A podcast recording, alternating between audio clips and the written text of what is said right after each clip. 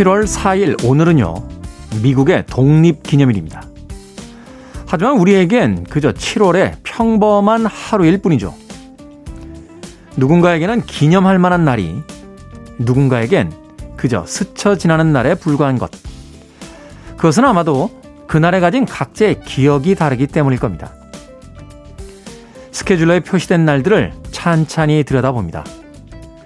그리고 그날, 언젠가의 그날의 기억을 같이 나눈 누군가를 떠올려 봅니다. D-58일째 김태현의 프리웨이 시작합니다.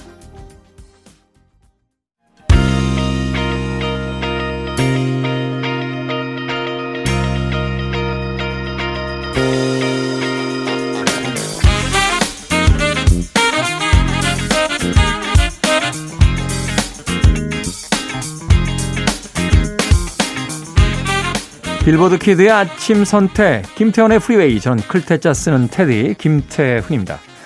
오늘 첫 번째 곡은 샤카탁의 Invitations로 시작했습니다. 자, 일요일 1부죠. 음악만 있는 일요일에서는 좋은 음악들 논스톱으로 이어서 들려드립니다. 두 곡과 세 곡. 이어지는 음악들을 통해서 편안한 아, 일요일 아침 시작하시길 바라겠습니다. 자, 2부에서는 재즈피플의 김광현 편집장님 모시고 Sunday Jazz Morning으로 함께합니다. 또 오늘은 어떤 주제를 가지고 어떤 멋진 음악들을 들려주실지 2부도 기대를 해주시길 바라겠습니다. 청취자분들의 참여 기다립니다. 문자번호 샵 1061, 짧은 문자는 50원, 긴 문자는 100원, 콩은 무료입니다. 여러분 지금 KBS 2라디오 김태훈의 프리웨이 함께하고 계십니다.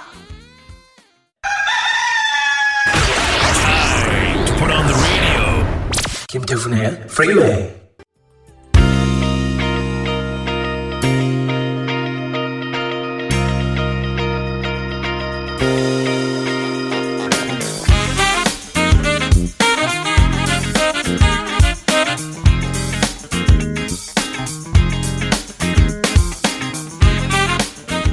김태훈의 프리웨이 음악만 있는 일요일 세 곡의 음악 이어서 듣고 왔습니다.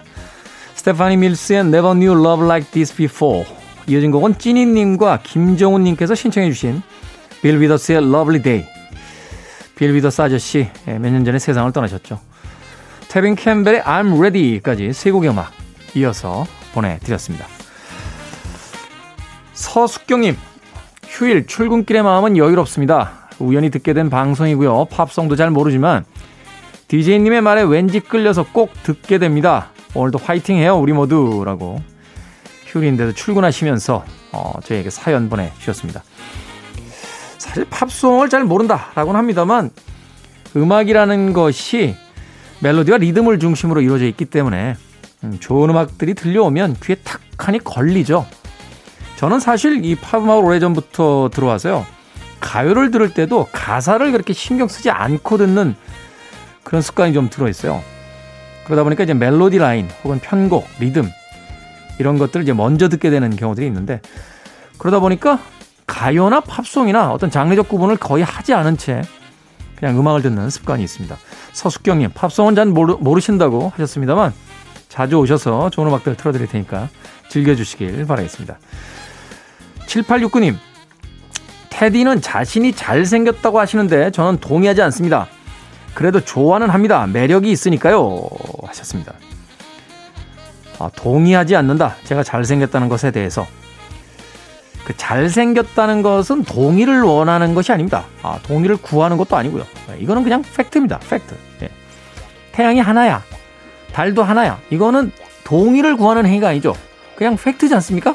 어, 그러니까 동의를 안 해주셔도 됩니다. 그냥 저는 잘생겼습니다. 7869님.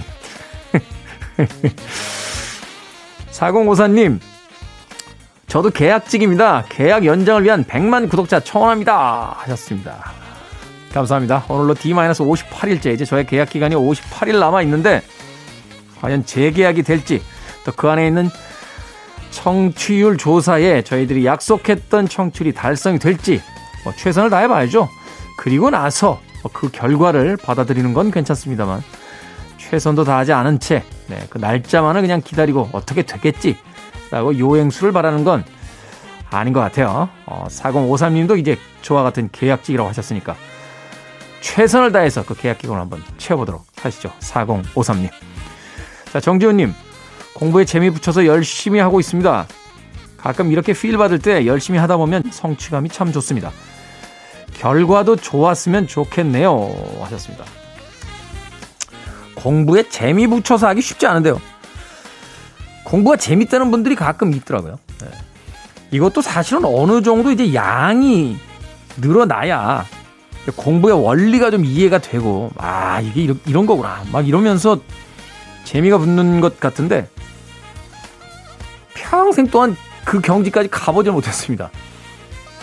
입구에서 이렇게 깨작깨작거리다가, 안 해, 씨. 하고서 포기를 하다 보니까 공부에 재미가 붙는다는 게 어떤 뜻인지, 예.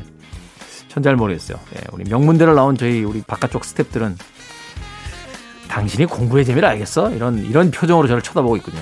예. 갑자기 기분이 확 상합니다. 예. 정지훈님, 성취감이 참 좋다라고 하셨는데, 결과도 좋았으면 좋겠습니다. 저희 청취자들이 다 잘 되면 저도 좋은 거니까요. 자, 두 곡의 음악 이어집니다. 이미영님과 모모 언니의 신청곡입니다. 알란 파슨스 프로젝트, Days are Numbers, 그리고 슈퍼트램프의 Logical Song까지 두 곡의 음악 이어드립니다.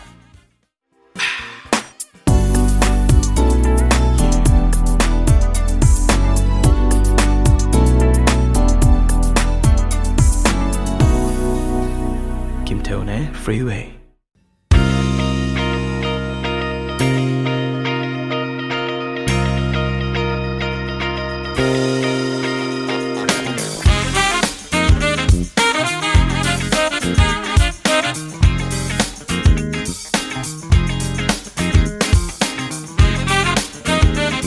빌보드 키드의 아침 선택 KBS 2라디오 김태원의 프리웨이 일요일 1부 순서 함께하고 계십니다.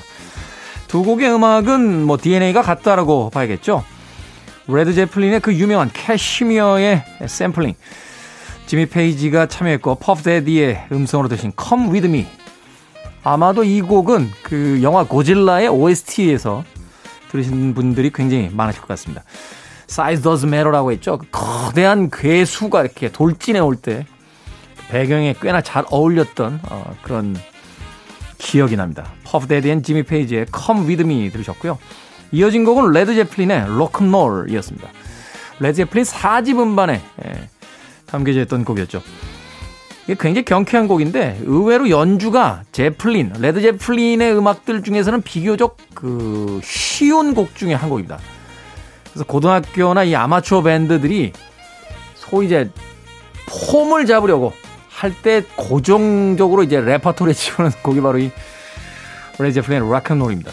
사실 이제 드럼, 존 보넴의 드럼이나 그 지미 페이지의 기타는 다른 곡들에 비해서 조금 쉽긴 한데요. 어, 여전히 로버트 플랜트의 이 목소리, 예, 보컬이 쉽지가 않아서 주변에 보면은 연주 잘하시는 분들이 참 많은데 이 로그마하게 보컬, 어 정말 잘 부르는데 하는 사람들은 사실 그렇게 많이 찾기가 쉽지가 않습니다. 제 친구도 이 고등학교 때 이 곡을 연주했던 거로 기억이 되는데 네, 공연장에서 목소리가 안 올라가서 꽤나 힘들어했던 그런 오래된 기억을 가지고 있습니다. 퍼프대디 and 지미 페이지의 Come With Me 그리고 레드 제플린의 Rock and Roll까지 두 곡의 음악 이어서 보내드렸습니다. 이효정님 테디 다음 달 카드 결제 예상 금액이 너무 높아 결제 내역을 하나하나 계산해 보니 모두 제가 쓴게 많네요. 티끌모아 태산이라는 말이 와닿는 아침입니다. 아니 이게 뭐 문맥적으로는 틀린 표현은 아닌데요. 티끌모아 태산은 되게 좋은 일에 쓰는 그런 이야기 아닙니까? 하루하루 성실히 살아서 10원, 100원, 1000원 아주 꼼꼼히 모아서 큰 자산을 이뤘다. 이럴 때 이제 티끌모아 태산이다. 라고 하는데 결제 내역을 하나하나 계산해 보니 너무 높게 나온 카드 결제 예상 금액이 내가 쓴 게 다 맞더라. 그래서 티끌모아 태산이다. 라고는 이야기를 잘 안 하는 것 같은데요. 어찌됐건 이효정님, 요새는 이제 카드가 분할 납부도 되잖아요. 뭐, 하프라고 해서 이제 50%만 내는 경우도 있고, 3분의 1만 내는 경우도 있으니까. 슬기로운 카드 생활 하시길 바라겠습니다. 카드값 돌아오는 날 예, 우울해지죠. 네, 이효정님. 자, 두 곡의 음악 아, 역시 이어서 보내드립니다. 90년대에 이 팀 참 대단했죠. 스웨덴 그룹인데요. 카디건스, Lovefool, 로미오와 줄리엣 OST에 담겨져 있던 곡이었고요. 또 80년대 뉴웨이브 그룹 중에서 대표적인 팀이죠. 스펜다우 발레의 True까지 두 곡의 음악 이어집니다. You're listening to one of the best radio stations around. You're listening to 김태훈의 Freeway. 빌보드 Kid의 아침 선택 KBS 2라디오 김태훈의 Freeway 함께하고 계십니다. 자, 1부 끝곡은 지노 바넬리의 I Just Wanna Stop 듣습니다. 저는 잠시 후 2부에서 돌아옵니다.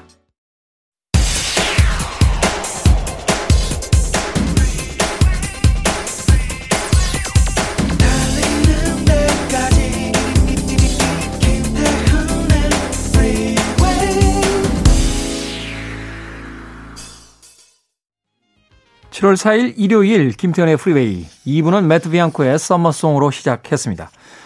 자, 2부에서는 예고해드린 대로 재즈피플의 김광현 편집장님과 함께 Sunday 재즈 Morning으로 꾸며드립니다. 잠시 후 만나봅니다. I want it, I need it, I'm desperate for it. Okay, let's do it. 김태훈의 Freeway.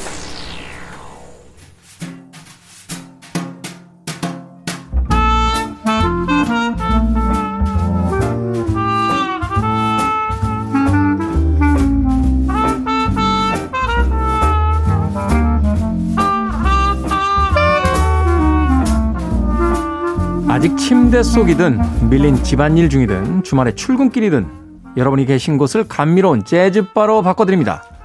Sunday 재즈 Morning 오늘도 재즈피플의 김광현 편집장님과 함께합니다. 안녕하세요. 안녕하세요. 김광현입니다. 자 지난주에는 재즈 백신을 주제로 한 리스트를 가져오셨는데요. 청취자 김지연님께서 재즈의 면역력을 키워주는 단계별 선곡 감사합니다 하고 소감을 남겨주셨습니다.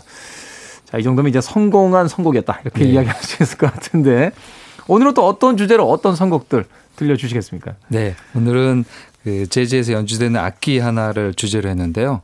육현의 오케스트라라는 음, 별명. 을 갖고 있는 기타에 대해서 소개해 드리려고 합니다. 네. 기타. 6현의 오케스트라. 이거 베토벤이 했던 이야기인가요? 네, 그렇죠. 어. 네.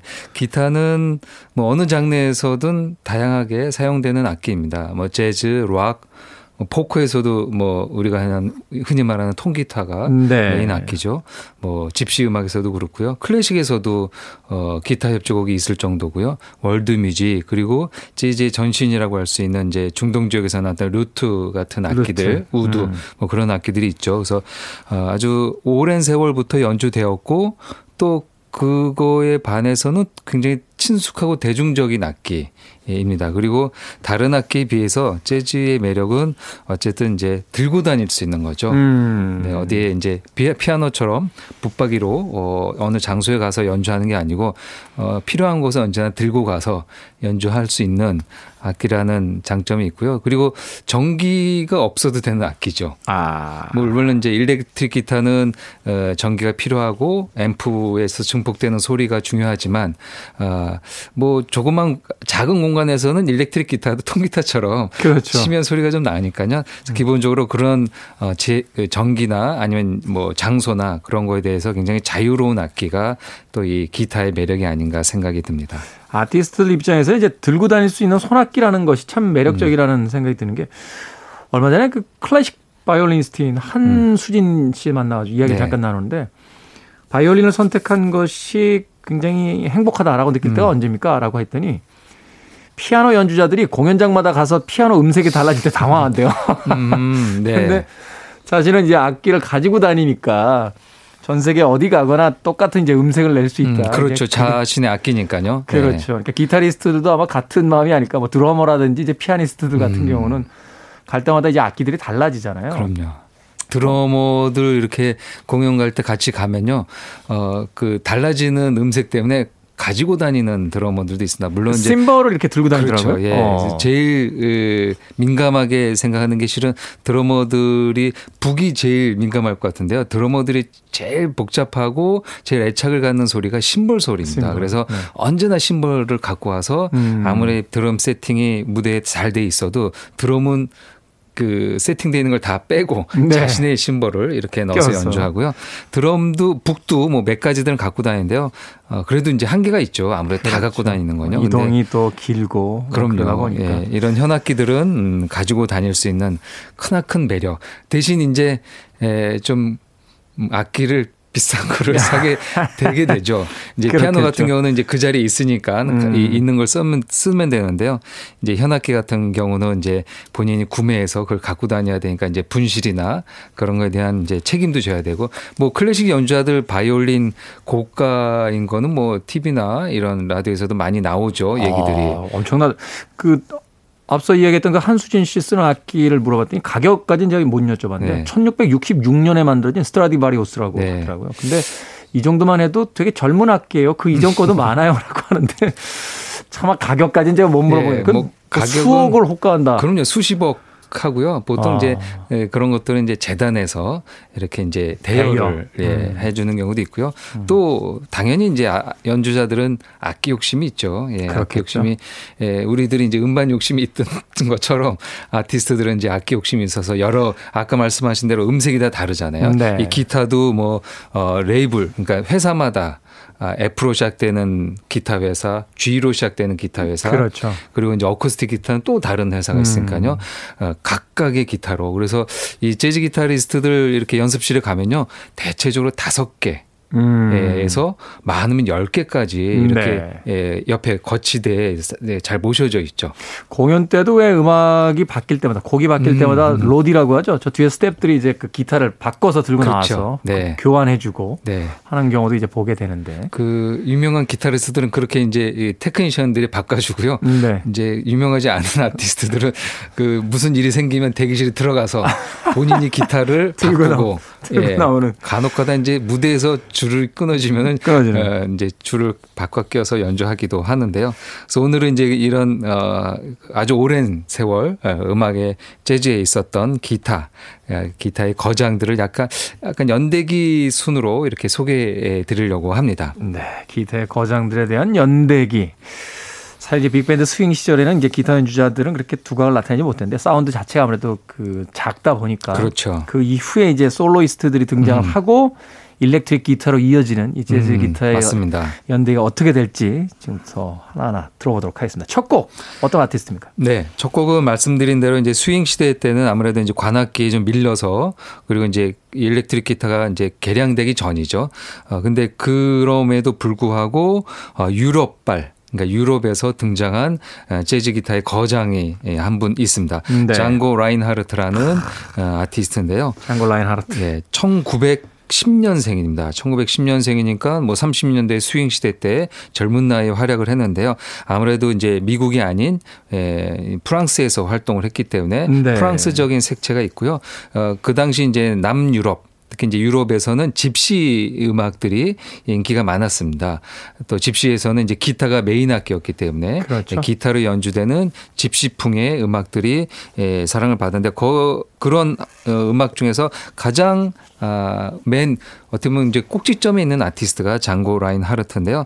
이 장고는 어, 프랑스 바이올린 연주자 아, 스테판 그라펠리와 함께 프랑스 핫클럽 오중주라는 팀을 결성해서 음. 1930년대부터 그러니까 어떻게 보면은 미국의 스윙 시대와 거의 비슷한 시기에 유럽에서 자신들의 음악을 그러니까 스윙풍이죠. 스윙풍이지만 집시, 느낌이 나는 음악을 구사했었던 거자입니다.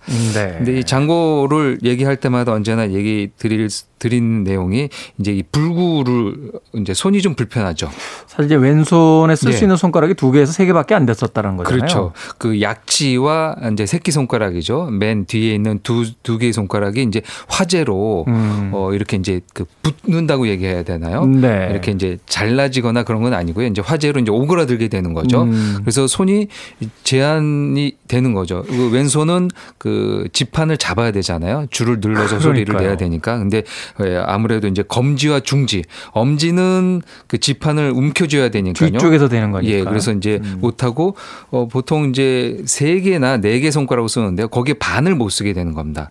이게 사실은 사실은 일반적인 기타 연주자로 생각을 했을 때는 불가능한 거잖아요. 그럼요. 연주 자체가. 네, 그렇게 만약에 손에 이상이 생기면은 기타를 접게 되죠. 포기하겠죠. 이걸 예. 뭐 어떻게 해볼 수가 없으니까. 네, 그렇게 연주한 사람도 없었고 그런데 이 장고로 와인 하르트는 그 불구의 의- 의지로 그리고 굉장히 또 그 쾌활했다고 합니다. 낙천적인 음. 성격으로 어 이렇게 됐으면 여기에 맞춰서 내가 연주하면 되지. 물론 대단한 노력이 피나는 노력이 있었을 겁니다. 그래서 그 두가 두 개의 손가락으로만 연주하는 스타일을 어, 개발하고 거기에 맞춰서 어 그렇다 보면 이제 솔로라고 하는 하는 한 음씩 연주하는 게 약간 제한적일 수 있는데요. 그러더라도 어그 얼핏 들으면은 도저히 이거는 두 개의 손가락으로 칠 수 없을 정도의 음, 네. 스피드를 보여줄 정도로 연습을 많이 해서 멋진 연주를 보여주었습니다. 그래서 1928년이니까요. 10대 후반에 이런 사고를 당하고 나서 한 30년 가량 동안 활동을 했습니다. 그래서 음. 대단한 연주자라는 생각이 듭니다. 아, 이렇게 해서 이제 나중에 미국에도 소개가 됩니다. 이런 이제 집시 재즈가 미국에서도 네. 사랑받고 듀크 헬링턴이 너무나 아, 좋게 봐서 미국에 초대해서 같이 투어를 돌 정도로 음. 뭐 유럽과 미국에서 다 사랑받았던 연주자이고요. 어, 재즈 기타 얘기할 때 미국의 예, 베니 굿맨에서 연주했던 찰리 크리스찬과 찰리 함께 크리스찬. 예, 네. 이 장고 라인하르트가 언제나 맨 위에서 어, 이렇게 많은 재즈 연주자에게 영향을 미친 아티스트로 평가받고 있습니다. 음, 네. 특히나 그, 그 집시풍의 그 특유의 어떤 리듬감이 음. 잘 살아있는 그 연주들은 사실은 어느 방송, 어느 미디어에서 들려와도 아, 장고 라인 하르트라는 네. 어떤 자기만의 독특한 그 색깔을 부여하고 있는데 오늘 그 첫 번째 곡으로 장고 라인 하르트의 음악을 골라 주셨습니다. 어떤 곡입니까? 예. 그 대표곡이죠. 본인이 만든 Minor Swing이란 곡입니다. 네, 장고 라인 하르트입니다. Minor Swing.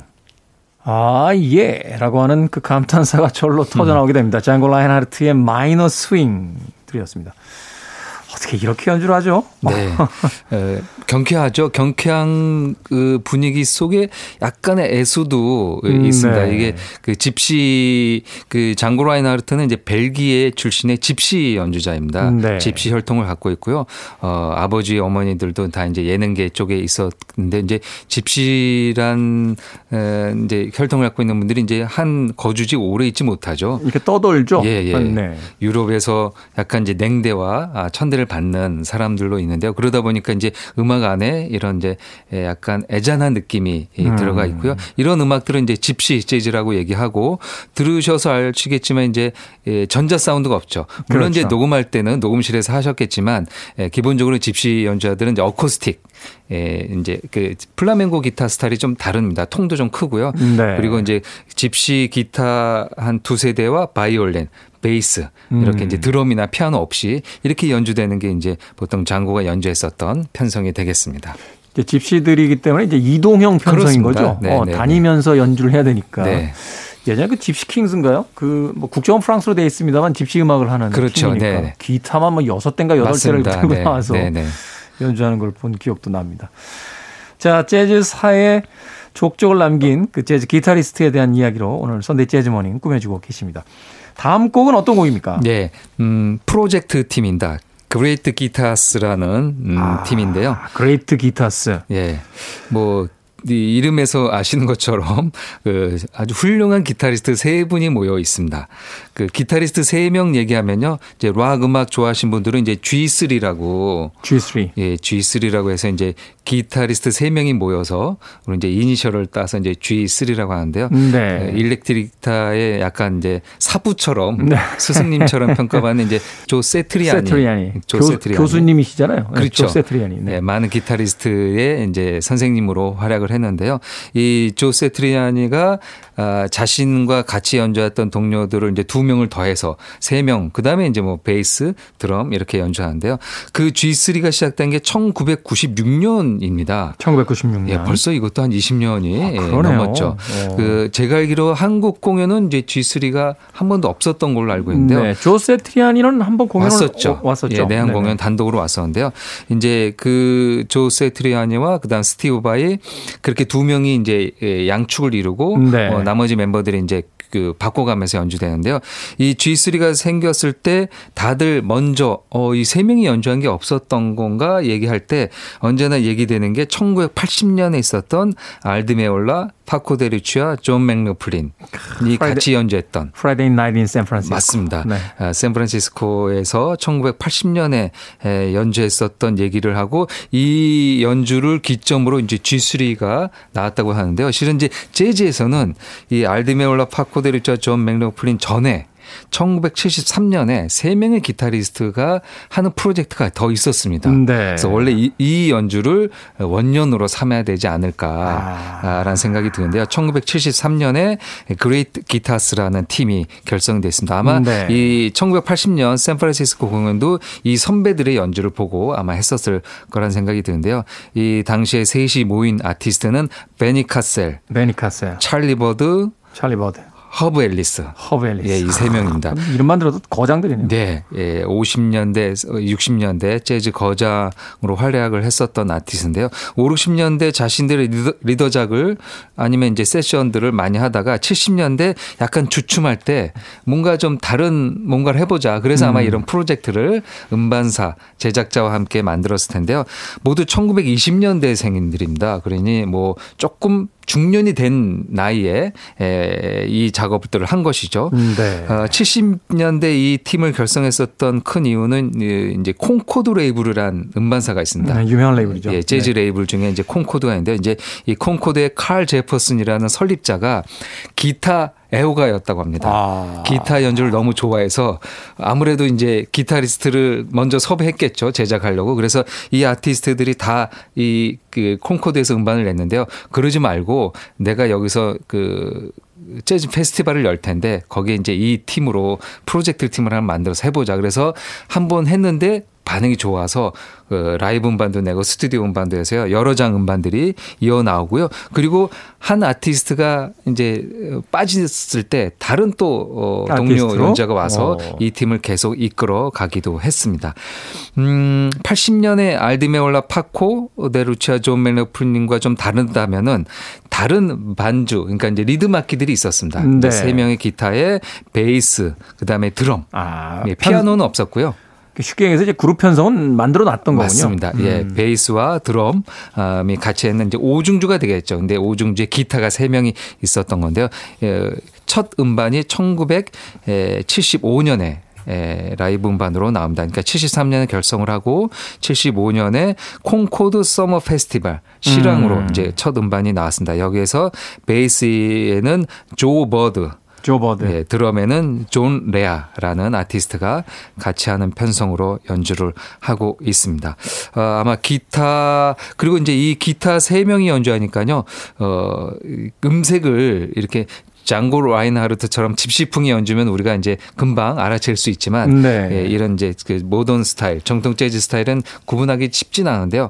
한 아티스트가 조금 구분되는 소리가 이제 찰리 버드는 그 어쿠스틱 기타를 칩니다. 어. 그러니까 찰리 버드는 그 보사노바를 아주 많이 연주했었던 네. 그 어떻게 보면은 그 우리가 이제 보사노바 재즈 할 때 스탄 게츠를 제일 먼저 얘기하는데요. 스탄 게츠 이전에 브라질에 가서 보사노바를 미국에 소개한 첫 아티스트가 이 찰리 버드라는 아티스트입니다. 찰리 버드. 그래서 이제 찰리 버드는 보사노바 영향도 있고 그리고 평생 그, 그 클래식 연 클래식 기타 그러니까 나일 나일론 에, 주로 연주되어 있는 어쿠스틱 기타를 연주하고요. 바니 카셀과 허브 엘리스는 어 이제 그 통이 비어 있는 일렉트릭 기타 음. 우리가 이제 hollow body라고 하는데요. hollow body. 그 기타를 연주하는 아티스트가 되겠습니다. 음, 그렇군요. 이제 악기의 어떤 편성도 약간 variation, 이제 변화가 네네. 있고 거기에 네. 이제 베이스와 드럼이 추가돼 있고 그 이후에 나온 이제 그 기타 트리오 같은 경우는 이제 순수하게 이제 어쿠스틱 기타 석 대로만 이제 그렇죠. 연주를 하고 네. 드럼 베이스는 없었던 편성이었는데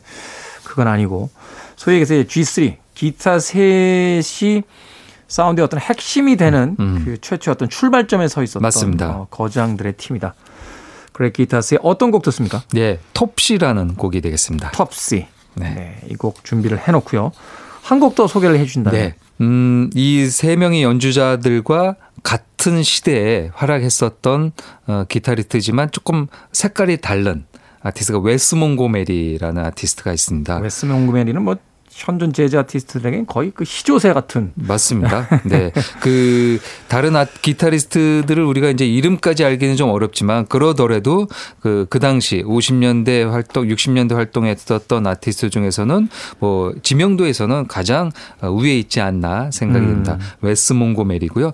웨스 몽고메리가 1966년에 발표했었던 약간 이제 후기 연주죠. 어, 대중적인 컨셉을 갖고 있는 앨범 중에 California Dreamin'이라는 어, 이게 마마스 앤 파파스의 곡이죠. 그 네. 그 곡을 연주를 했습니다. 그래서 그 곡명을 앨범명으로도 했는데요. 삼고. 네. 그 앨범 안에서 어, 우리에게는 조금 더 많이 알려진 Sunny라는 곡. Sunny. 우리가 예. 알고 있는 그 Sunny죠? 맞습니다.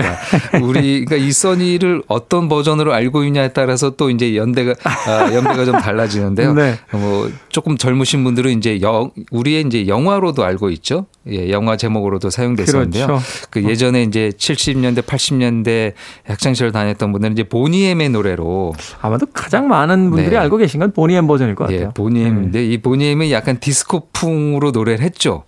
예, 굉장히 경쾌하게 불렀는데요. 원래는 이제 바비 헵이라는 아티스트가 1963년에 예, 발표했는데 이 처음에 발표했던 의도는 이 케네디 대통령 사망 후에 약간 추모하는 의미로 음. 곡을 만들었다고 합니다. 근데 이 곡이 이제 나중에 디스코 노래가 디스코. 되면서 70년대 어, 디스코 열기에 이제 리메이크가 되면서 그렇죠. 이제 다시 리메이크가 되면서 바뀌었는데요. 이 바비 헵의 음악은 약간 소울 스타일로 불려지게 되는데요. 어, 그러니까 어떻게 보면은 웨스 몽고메리의 Sunny는 보니 엠이 부르기 전 그렇죠. 어, 더 소울 스타일의 느낌이 들어가 있는 연주라고 보시면 되겠고요. 여기에서는 그 타악 연주를 조금 관심 있게 들으시면 재미있게 들으실 것 같습니다. 음, 네. 아, 그래디 테이트가 아, 타악 연주를 하, 그 드럼을 연주하고요. 그다음에 레이 바레토가 아, 퍼커션, 퍼커션. 베이스에는 리차드 데이비스, 그 존 콜트레인과 같이 했던 쟁쟁한 네. 연주자죠. 그리고 피아노에는 허비 행콕입니다.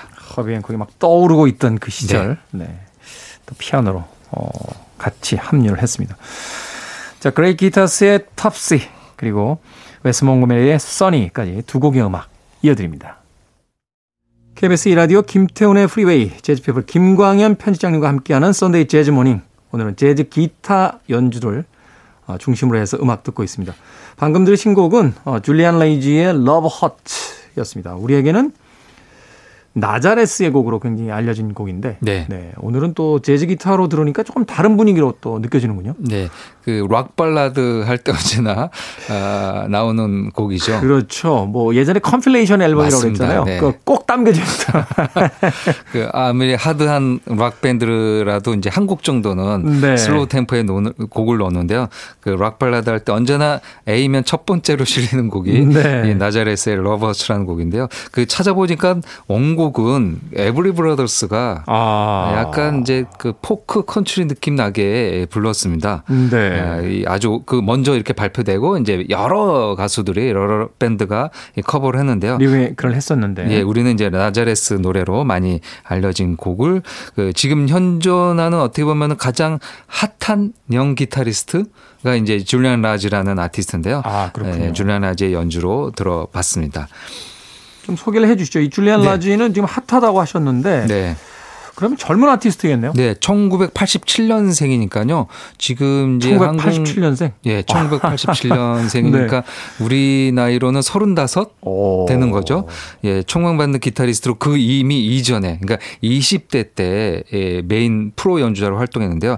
10살 예, 때, 10대 때 이미 예, 대학생들 형 누나들을 가르키는 재즈, 그 대학 재즈 워크숍을 가르쳤고요. 그리고 20대에 버클리 음대를 졸업하고 졸업하자마자 버클리 음대 학과장이었던 게리 버튼이 이끄는 밴드에 들어가게 됩니다. 어, 대단하군요. 그 어떻게 보면은 대선배인 팻 메시니가 걸어갔던 길을 그대로 예, 그대로 이제 팻 메시니보다는 꽤 나이가 이제 한 어, 팻 메시니가 50년대생이니까요. 이제 한 세대죠. 30년 차이가 나니까요. 그러네요. 예, 한 세대 뒤에 등장한 새로운 기타의 영웅이라 아, 조건들을 갖고 있는 아티스트가 이 줄리안 라지입니다. 그래서 그 20대 때부터 뭐 프로 연주자로 공식 데뷔를 해서요. 아마 많은 팬들이 공식 데뷔 전에 이미 완성이 된 아티스트로 평가를 했는데요. 어, 자신의 리더작 그다음에 거장들의 세션 다양하게 하고 있고요. 지금 자신의 그 리더작 말고 어 세션으로 활동하고 있는 건 이제 찰스 로이드. 찰스 로이드. 예, 찰스 로이드 지금 이제 노익장을 과시하는 네. 여든이 넘었는데도요. 지금 뭐 라이브 음반을 아주 열심히 내는데요. 찰스 로이드의 기타를 줄리안 라지가 음. 연주하고 있습니다. 실은 작년에 첫 내한 공연이.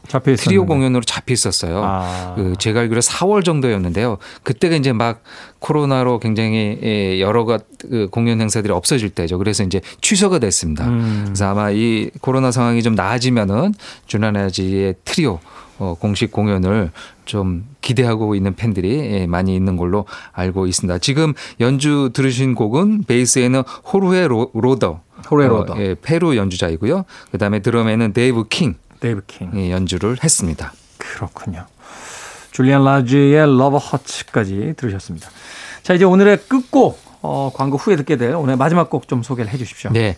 재즈 기타 할 때 그 3대 기타리스트 에, 좀 음, 연주자들은 이 3대, 5대 이런 거에 되게 부담스러워 하지만 네. 또 이제 우리들은 그런 걸 또 재밌어 하죠. 이게 약간 일본식 그 분류법이잖아요. 네. 네. 재즈 기타 3대 하면은 이제 팻 메스니, 존 스코필드. 그다음에 이제 나머지 한 명을 누구냐 누구로 하느냐에 달려 있는데요. 저는 네. 이제 대체적으로 빌 프리셀이라는 아티스트를 넣고 있습니다. 빌 프리셀. 예, 그래서 네. 그 팻과 조는 저희 시간에 이제 제가 몇 번 소개해드려서요. 네. 오늘은 이제 빌 프리셀을 골라봤습니다. 아, 빌 프리셀이 2014년에 발표한 Guitar in the Space Age라는 음반인데요. 이 빌 프리셀을 얘기할 때 이 음악 잡지 스핀에서 그를 가리켜 일렉트릭 기타의 클라크 켄트 슈퍼맨. 예, 슈퍼맨 배역을 했었던 배우죠. 아니 스핀지는 사실 재즈 음악을 많이 다루는 잡지는 아니잖아요. 그렇죠. 그냥 어. 뭐 대중 음악을 네. 어, 대중 잡지라고 해도 되- 되는데요.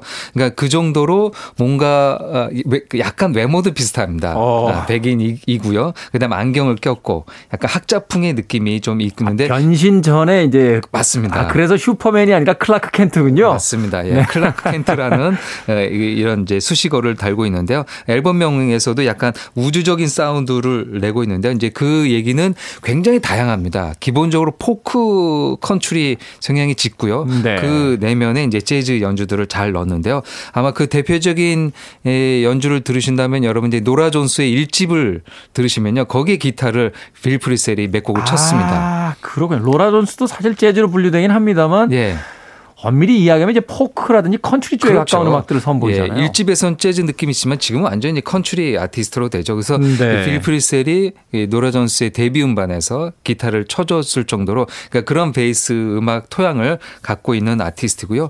또 완전히 프리로 갈 때는 그 어떤 프리 아- 아방가르드한 연주자보다 더 그쪽으로 가고 음. 또 어떤 때는 그 어떤 무성 영화를 틀어놓고 무성 영화에 나오는 이 연기를 보고 즉석에서 연주하기도 하고요. 그래서 이게 다양한 음악 스타일을 보여주는 아티스트인데요.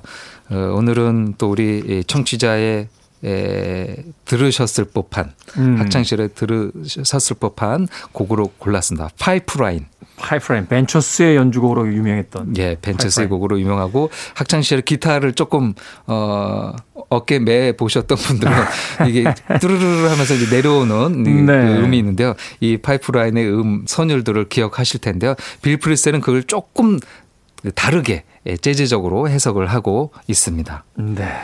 빌 프리셀 기타 연주로 파이프라인 이 곡은 음, 광고 후에 오늘 끝곡으로 들어보도록 하겠습니다. Sunday Jazz Morning 재즈 피플 김광현 편집장님과 함께했습니다. 고맙습니다. 감사합니다.